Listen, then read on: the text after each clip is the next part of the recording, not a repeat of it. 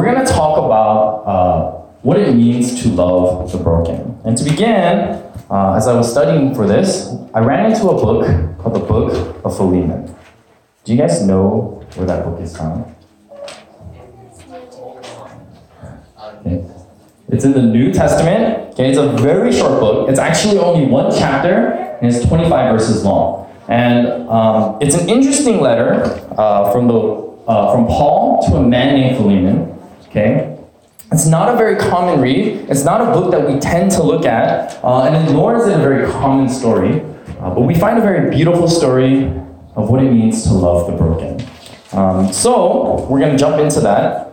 Uh, but before we get into that, it's very clear in any walk of life, uh, whatever you've grown up in, whatever background, whatever you're from, that we are all fundamentally, intrinsically, we are all broken people. There's absolutely no doubt about that. Whether that is yourself, someone that you've met, or someone that you know of, uh, we have this brokenness inside of us. We hurt, whether that be because of some kind of trauma, uh, some kind of past, or maybe just hitting rock bottom in our lives maybe making a mistake, taking a wrong turn, whatever it may be, uh, we've either heard of these stories or we've experienced these for ourselves, right? Regardless of the degree of hurt or brokenness, from minor to great, from job loss to relationship issues, from crime to even, even being caught up in the crossfire of life. Things in their environment, their circumstances, things change. And regardless of the degree of the hurt of brokenness, I'm sure we all know or have experienced uh, what it means to be heard. So, as we study the book of Philemon today, as we jump into this, uh, this short 25 verse letter from Paul to Philemon, we're going to try to understand what it means to be broken, um, what, it, what a broken, hurting person looks like, and uh, we're going to see a case study of what that actually looks like and what we as Christians can do to love the broken. So, we're going to read actually through the book of Philemon. It's really short. Um, All right, so let's go ahead and read through it. Really short, I'll read it really quickly. Paul, a prisoner of Christ Jesus, and Timothy, our brother, to Philemon, our dear friend and fellow worker, also to Apphia, our sister, and Archippus, our fellow soldier, to, to the church that meets in your home. Grace and peace to you from God our Father and the Lord Jesus Christ. I always thank my God as I remember you in my prayers because I hear about your love for all his holy people and your faith in the Lord Jesus. I pray that your partnership with us and the faith may be effective in deepening your understanding of every good thing we share for your sake for the sake of Christ. Your love has given me great joy and encouragement because you, brother, have refreshed the hearts of the people. Therefore, although in Christ I could be bold and order you to do what you ought to do, yet I prefer to appeal to you on the basis of love. It is as none other than Paul, an old man and now also a prisoner of Christ Jesus, that I appeal to you for my own son, uh, Onesimus, who became my son while I was in chains. Formerly he was useless to you, but now he has become useful both to you and to me. I am sending him, who is my very heart, back to you. I would like, I would have liked to keep him here with me so that he could take your place. Uh, he could take your place in helping me while I was in chains for the gospel. But I do not want to do anything without your consent, so that any favor you would not see uh, forced, but would be voluntary. Perhaps the reason he was separated from you for a little while was that you might have him back forever no longer as a slave, but better than a slave, as a dear brother. He is very dear to me, but even dearer to you, both as a fellow man and as a brother in the Lord. If you would consider, if you, if, and so if you consider me a partner, welcome him as you would welcome me. If he has done you any wrong or owes you anything, charge it to me. I, Paul, am writing this with my own hand. I will pay it back, not to mention that you owe me your very self. I do wish, brother, that if that I may have some benefit from you in the Lord. Refresh my heart in Christ. Confident of your obedience, I write to you, knowing that you will do even more than I ask. And one more thing prepare a guest room for me, because I hope to uh, bestow to you an answer to your prayer. Epaphras, my fellow prisoner in Christ Jesus, sends you greetings, and so do Mark, Aristarchus, Demas, and Luke, my fellow workers. The grace of the Lord Jesus Christ be with your spirit. So, out of all the letters that Paul writes, okay, this is by far the most personal and actually the only personal letter that we have of Paul. Considering the length of this letter in comparison to the other letters that he wrote, we can almost think of it as like kind of a postcard, right? So it's like a postcard that he's sending to this guy. Um, but in this letter, this postcard, we find an amazing lesson of loving the broken, but we also learn a lot of things like grace, forgiveness, and acceptance. Now, there are three key names that we need to understand before we can move forward further. So there are three key names. First of all, Paul. Okay, we know Paul. We've heard of Paul. He's the great missionary, the apostle, um, and he's this guy that's going around writing these letters. The majority of the letters that we find in the New Testament are written by Paul. Um, and during this time that he wrote this letter, he was actually a prisoner in Rome. Okay, the second person, Philemon, okay, he was a slave owner, but not only was he an ordinary slave owner, he was a Christian slave owner. Now that sounds really weird because it's like an oxymoron statement, right? It's like jumbo shrimp. Uh, what other oxymoron statements you can think of, right? Um, but he is a Christian slave owner who lived in the city of Colossae in what we know as present-day Turkey. Okay? We don't have much information about this person other than in this letter. We don't know how he found Christ, what his, his walk was like. Um, we don't really know about his relationship too much, other than the fact uh, that Paul writes in the letter about his relationship with Philemon, uh, Philemon and Paul. Uh, we do, for a few things, know the fact that a church meets in Philemon's house, okay, which was kind of the norm to do back in, in those times. It was not like a church building, but rather they would meet in homes. So this is what Paul is doing. Um, and so, because of this, we know that he was a very well respected Christian leader of his time. For them to meet at his house uh, says a lot in that time. Right? The final person that we need to remember, we need to remember uh, Onesimus, right? Uh, there's a lot of different ways to say it. Uh, I just pronounce it Onesimus. I pro- pronounce Philemon Philemon. Uh, so bear with me today if that bothers you. But anyways, Onesimus, Onesimus, okay, he was a runaway slave, right? He was a runaway slave who found refuge in Rome, okay, where he meets Paul, where he's in prison. And this is also where Onesimus meets Christ. okay? It's here in Rome that he finds Christ, and is that now at this point he's serving, uh, serving Paul and helping him.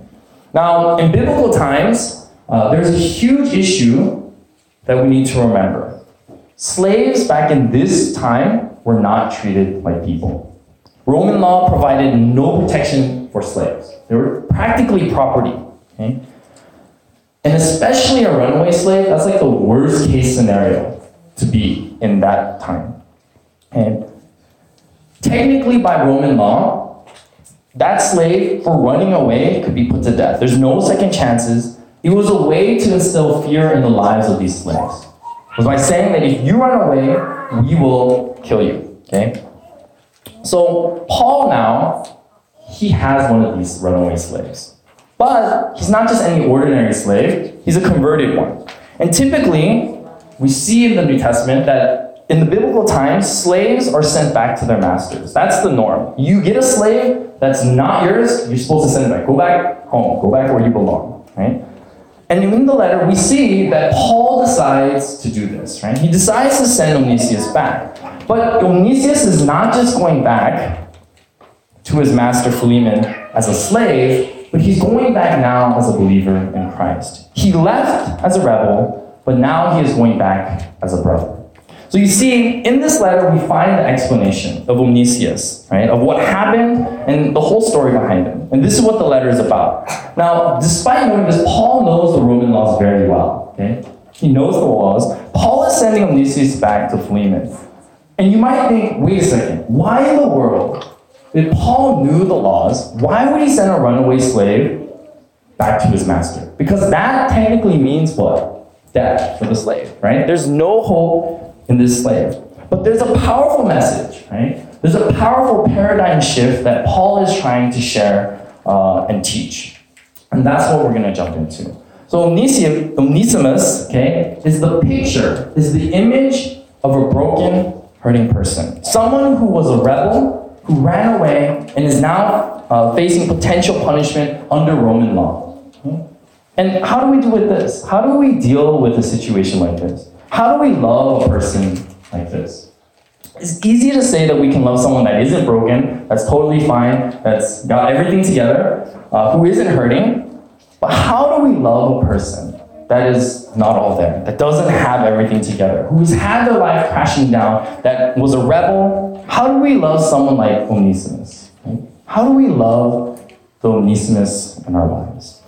And this is why I think the letter, this postcard to Philemon from Paul, is such a beautiful postcard because it has such a transformative value in it. Okay? It's a letter that reminds us that we have the power, we have the ability to heal hurting hearts, and that we have the power and ability to put people back on their feet again. We have the power to love the broken. This is what Paul is trying to show. There are three things that we can learn from this letter, and these are the three points that I want uh, to talk about in loving the broken. The first one is be a friend. And I know you're like, oh wow, this is so cliche. Like, be a friend, what does that even mean, right? We, we know what that means, okay? It's so cheesy and so unoriginal that, um, yeah, you guys are probably not very impressed, right? But the first point is be a friend. But it's so true. How do we describe friendships? To be a friend means to be there for someone when they need it, to uplift them when others put them down. To be a friend means a lot of things. Someone that cares, someone that will be the backbone of your life, and the list will go on and on. Right? So you see, in this letter, Paul is asking Philemon, the slave owner, this very thing. Be a friend, to be a brother to who was once a slave, but is now your brother in Christ. Okay?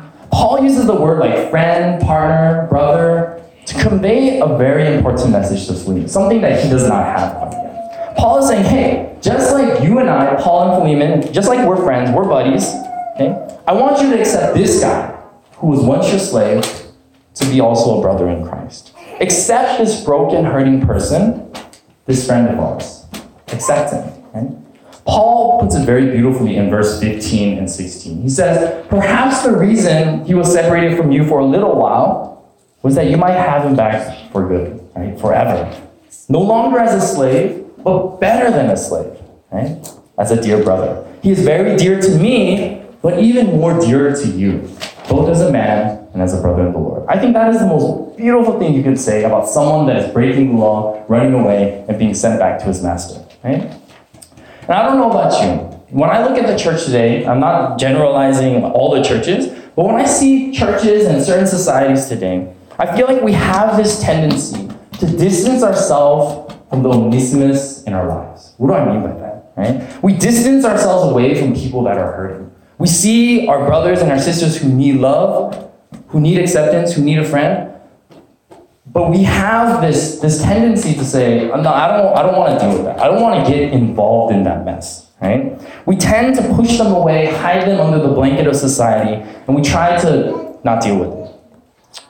But in a time like this, in a time as Christians living in 2019, I feel like this is the time for us to step up to that plate and to reach out to those that are hurting. We need to reach out to the Onesimus in our lives. You see, a friend is a person who refreshes the wounds, the wounded, right? In our letter today, Philemon is the one that has this ability and this gift to do that for Onesimus. If you look at verse 7, it says, Your love has given me great joy and encouragement because you, brother, have refreshed the hearts of the saints. You see, as a friend, Philemon has the ability to refresh the wounds of the hurting person. So you see, a friend is a person who came, who comes to the aid of those that are hurting, who is broken, by listening, by assisting, by giving support, by giving comfort. A friend, a brother, a sister comes to lighten the load of the heavy burden and the heavy pain that one can carry. They bring a sense of hope to the hopeless. And that's what a friend does. And trust me, I know, right? It can seem kind of scary, right? How can a friend, a brother, a partner, or how can I be a friend, a brother, a partner, a sister to someone that is so broken and so hurt, who has had such a past in their life? How can I, when I feel like I don't have things together for myself? But we as Christians, this is why we have a Savior. This is why we have Jesus. A someone that gives us the strength, the ability, and the power to be the agent of change in our world. That's why we believe in a guy named Jesus. And we have such a huge responsibility and honor. And even more so, I think we have a wonderful privilege to be there for someone that is hurting. To show something different than what the world uh, shows. So I want to challenge you in this first one to become a friend to the Onesimus in your life. To think about who in your life is broken and hurting. Whether it be someone close to you, maybe someone in the workplace, maybe someone in your school, maybe it's even your brother or sister, whoever it may be, I encourage you to think about becoming a friend to the Onesimus in our lives. Amen. So for one in this letter, okay, we learn to be a friend. As Paul pleads his buddy Philemon, but not only do we learn to be a friend, our second point to learn to be a forgiver.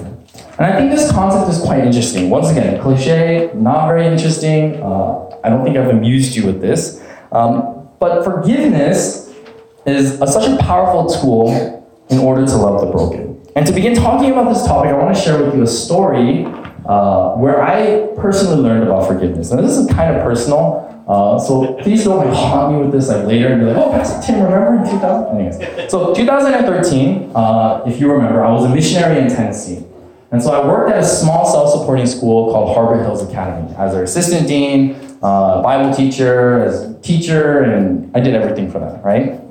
Um, and so it was with the Thousand Missionary Movement North America Division. And I remember being there for a whole year. And I remember the first semester that I was there. The theme, the spiritual theme that they had for the entire week was forgiveness. And so, you know, they asked me, oh, Pastor, not Pastor, Mr. Tim, can you please teach, teach about forgiveness? Can you do a worship on this? And so I'm st- studying, researching, and reading all these stories about what it means to forgive, reading these books and stuff. And I'm like, teaching these kids this whole semester. And I remember telling them, you know, you guys need to learn how to forgive people. So forgive everyone and anyone that you encounter in your life. It's not about forgetting about the hurt or whatever, but it's more about learning to accept them for who they are, right? So I'm teaching them all these things and telling them to make it practical in their lives. And at the end of that year, so end of 2013, before 2014, uh, the school typically goes to GYC, which is Gener- Generation Youth for Christ. It's like a huge convention uh, for, for young people. And um, so they were invited uh, to go in, so I tagged along with them. And as we're going on this, you know, I think it was like a 12, 13 hour bus ride. We're going all the way, and we get to Florida. This is where the convention was happening. We get to Florida, and I remember getting this text message from a previous relationship that did not go very well, ended on a really bad note, and I was just not very happy with it. Uh, we ended on a pretty sour note, but I remember receiving this text from this girl. And it's a super long, like, you know, those like really, really long, like paragraph text messages. And I'm like, why is she texting me? Like, how does she still have my number? Like, it's been, you know, more than two years since we broke up. And I remember the first thing it said uh, in that letter, it said, I'm sorry, please forgive me. And I just looked at it and I was like, ah, what, is, what does she want from me, right? And I remember just like skimming through and I was just sitting there on the bus, in the back of this bus, just looking through it, reading the entire thing. And I was just like, oh, I'm sorry, like, you know, you, I did wrong to you, like, let's, let's make things work out. And I'm just like, like, I'm, I'm done, I'm over this, right? And I remember just closing my eyes and just like, just zoning off. And I'm just like praying to God, thinking like, God, like, why not? What's going on? And then I heard this voice. Why don't you just forgive? And I thought I was like, oh, is God speaking to me? Is this what God's voice sounds like? But it was actually just one of my students in the back, kind of just like looking over my shoulder, reading the text messages I'm looking at it. And I'm like, oh, oh my gosh, right? So as I'm teaching about forgiveness, I got a very pleasant surprise in one of my students saying, Mr. Tim, why don't you just forgive? You taught us about forgiveness. Why is it so hard to forgive? It was in that moment that I realized that the kindness and the love and the forgiveness that God has shown us is something that we can easily, in turn, show to others. It was a huge wake up call for me. And you see, I feel like forgiveness is something that we talk about all the time in church, but we never emphasize and put it into practice. We seem to always forget about what forgiveness is all about. We talk about it, but we just don't seem to be able to actually make it happen. We study and learn about how the gospel is is about second chances, of starting over, of having new beginnings. We find lesson after lesson, sermon after sermon, story after story. We see stories in the Bible of people that turn away from God and then come back to Him, and God gives them this chance. And it's like crazy, like Jonah. Think about Jonah, the life of Jonah. People like Peter, who denied Jesus three times, but he was later reinstated to become one of the greats, right? We see even in the life of Paul and one of our characters today, of a man that murdered Christians, right? Killing people that believed in God, but God is now using him for greater things. But for some reason, when we look at ourselves, when we examine our own lives, we are such an unforgiving group of people, right? We have such an odd group of Christians that don't seem to put it to practice. And I feel like this is a huge problem in our churches. You see, in this letter, we learn a lesson of forgiveness uh, because Paul is asking Philemon to give Onesimus a chance, right? a second chance to forgive him and to take him back in. You look at verse 12 and verse 17, it says, I am sending him, who is my very heart, back to you. So if you consider me a partner, welcome him as you would welcome me. Of course, Onesimus had done wrong. By a law, like he had committed a crime. He had made a mistake and he was supposed to die. But Paul is changing this game. He's turning things around. He's challenging Philemon. He's pleading with Philemon to give Onesimus a chance, to forgive him and to accept him as his own. You see, the power to show forgiveness to someone, to the Onesimus in our lives, someone who has run away, someone that has turned their back on us, that has maybe caused us uh, hurt or harm in our lives, the power to forgive is such a powerful tool. Because when we forgive, we are releasing and letting go of that person's sin. In other words, when we forgive and we let go of the sin, we don't keep a record of the wrong things that he has done to, to, to us, right? We don't hold these grudges. We don't remember the mistakes and bring it up later in life. We let it go and stop it from getting in the way of living. Right? We allow the Onesimus in our lives to be free, including ourselves. Right? Forgiveness is such a special, powerful act that allows the person who is in guilt, that is broken, that is hurt, to be liberated. And forgiveness means to cancel the debt in order for us to provide the opportunity for repentance and reconciliation of a broken relationship. And this is exactly what Jesus did for you and I. Right? So, how much more should we be doing the same? It's a challenge, I know. It's something that I will continuously talk about for this year. But it's a much needed challenge for us as Christians in the church today. Paul's letter to Philemon is a plea to forgive in order for Onesimus to be free from that brokenness, from the hurt that once constricted him. The final thing I want to talk about today is to be a future giver. Once again, unoriginal, not really like entertaining. But what does it mean by a future giver? Right? You see, at one point, Onesimus, he was a runaway slave that was owned by Philemon, who ended up in the hands of Paul and became a Christian. Now, Paul sends Onesimus back to Philemon, appealing for acceptance and forgiveness of Onesimus. Now, Philemon had all the power and control over Onesimus' future and his life. Easily, by Roman law, Philemon could have just ended his life, right? Or he could have restored him as a friend and a brother. An interesting fact of Onesimus is his name literally means useful, okay? And we find in verse 11, Paul is very crafty when it comes to uh, his words and how he plays with it, right? Verse 11 says, Formerly he was useless to you, but now he has become useful to both you and I. I think Paul is a brilliant like writer. But it's interesting because Onesimus' name in itself means useful. We don't know exactly what happens in the end. We just see this letter and then that's just kind of it. But in history, it's interesting to note that we find the name of Onesimus. A church father uh, was writing some 50 years later in a letter to the, the Ephesians, and he addressed their minister of the church of Ephesians, uh, their bishop, and his name was Onesimus. Right? And for me, that's so wild because this uh, church father referred to Onesimus as who formerly was useless to you, but now has become useful to both you and I. He uses the exact same Greek word that we find in the letter, that we find in this letter that was written by a church father. I think that's so beautiful. So now you might be wondering, what does it mean to be a future giver? Right? A future giver is a person who restores a person's spirit. Paul wrote in the Galatians, brother, if someone is caught in any wrongdoings, you who are, a spirit, who are spiritual should restore such a person with a gentle spirit, watching out for yourselves so you won't be tempted also. You see, the word restore in this context is actually used to describe the mending of fishermen's nets in order for them to be used the next day. So the ideal here is simple that Paul is talking about. He's telling us that we should put people back into workable, and useful shapes and conditions. It's a reminder of how valuable they are to God, but not only to God, but to our societies, to our communities, and even to ourselves. We find account after account, time after time, of Jesus restoring broken and hurt people, right? And this is something that I'll continuously talk about. He restored this woman at the well, right? The woman that was caught in adultery, the man with the, the wilted hand, and the demon possessed man of Caesarea, right? Jesus restores us who believes. Being a future giver is being a person that reminds those that they are loved, that they are worthy of that love, and that they are a child of God. I think that is so beautiful, and that's a huge, huge challenge for us today as a church.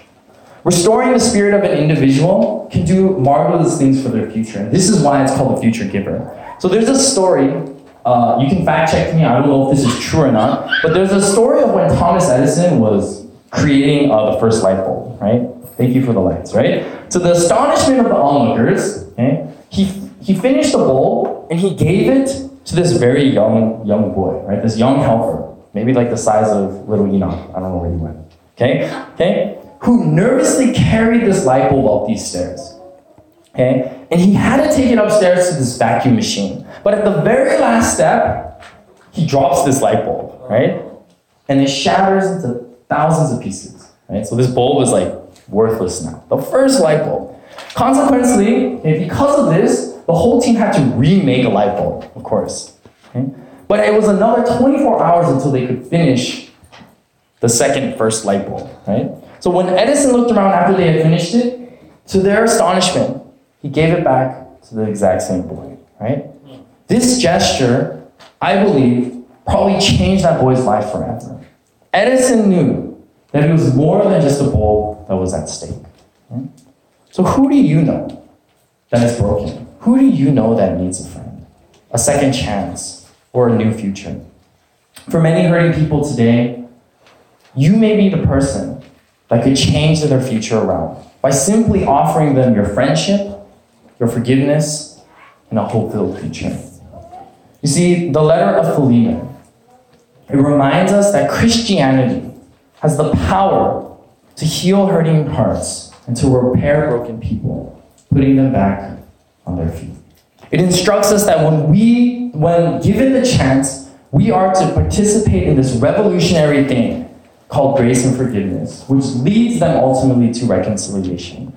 We can be an agent of change in our world against the culture of cruelty and hatred by doing to others as Paul asked Philemon to do for Onesimus. Now, as I wrap up today, maybe some of you are broken, hurting people. And I'll be honest and transparent with you as your pastor. Uh, I am intrinsically a broken, hurting person. So, as I've been, you know, talking about this, studying about these topics, um, talking about sermons, and in the future you'll see more about my personal experience and the hurt that I go through. I can't help but think about the relationship that I have with Onesimus. Right? Martin Luther, one of the great Protestant reformers, he once wrote, he said, We are all the Lord's Onesimus. Man, and I think that's that's just so beautiful. Because why? The letter of Philemon not only shows a lesson of being a friend, being a forgiver, being a future giver, it's a beautiful illustration of what salvation means to you and I as Christians. You see, God created you and I to be uh, servants of God, to serve Him. That was the original intention that God had created each and every one of us. You see, God is our rightful owner, He is our master. But just like Onesimus, we're the ones that said, hey, I'm going to rebel, I'm going to run away, right? We say to God, you know, God, you don't own me, right? You, you're not my master. I don't want you to control my life. This is what we think. So, with this, we take our bodies, our minds, our intelligence, our talents that God originally created for us to give to Him. We take that and then we go about on our selfish ways. We do things for ourselves. We do things for you know, our wants, our desires, very personal intentions. We tell the world, hey, now I'm free from God's bondage. I don't have to deal with God. But in reality, in the act of doing that, we become slaves to sin. And just like Onesimus, we become condemned, and now we've become criminals on the run. We have inconvenienced God, and we have robbed Him. And if we go about living our lives as a slave to sin in the world, we're running away like Jonah, right? We run away like Jonah, going completely in the opposite direction. But in that mist, God provides someone or something or some kind of event in our lives where we encounter the truth and the beauty of what God's love is really like. And at first, we think, man, it's scary because I've been running away, I've been going in the total opposite direction. But it's scary because we think, man, I'm condemned. I'm supposed to die, right? We're afraid of God because we know that we have done Him wrong. Okay, we're guilty and we're thinking, how can a person like me, how can a person like me that has, has betrayed and inconvenienced God, how can I go back to Him and stand before Him? It's this overwhelming sense of guilt and pain, this sense of brokenness that consumes us from the inside to out. But then Jesus comes along and he says to you this. He says, Hey, don't plead your case, don't worry about it. Right? Don't say a thing, don't even try to justify why you ran away. Just take this letter to the master. So you take the letter and you, you off go to the master. But on this journey, on the way there, okay, you know that time when like, I don't know, maybe for young people you don't do it, but for my generation, we used to like pass letters, right, to like people in class. It's like, hey, can you give this to Billy? And it's like, okay, I'll give this to Billy, right?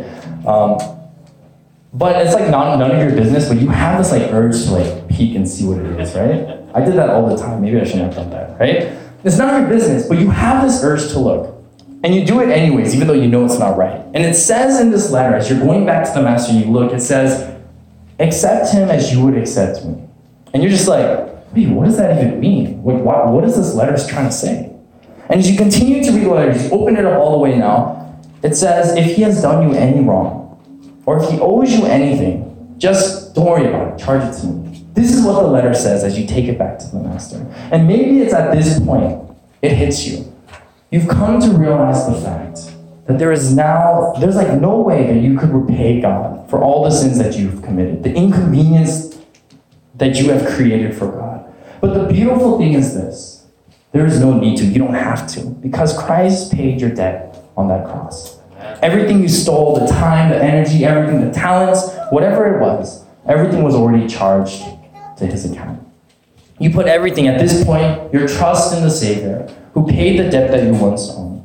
And you return to the Master, and now you willingly decide to serve him. And for the first time in your life, you actually feel free. And now you live a life to please him, to glorify God, and you do everything from the bottom of your heart.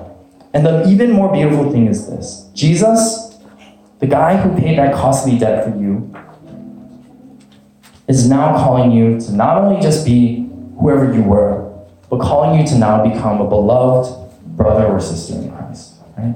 Just as Paul refers to the runaway slave, Onesimus. It's such a beautiful, it's so powerful. This, this letter is just amazing to me. Because this letter from Paul to Philemon doesn't just teach us about how we're to treat the broken or how we're to love these kind of people. It's talking about you and I. It's talking about our salvation. Because Jesus was that friend that refreshed the wounded. Jesus was the forgiver who released us of our sins. And Jesus was that future giver, the one that restored our spirits. And so the challenge is now ours. Will we become a friend that refreshes the wounded? Will we become a forgiver that releases the sin? Will we become a future giver that restores one spirit? And I pray that we as a church can be people who not only love those that are whole and well and have everything together, but to love the hurting and to love the broken.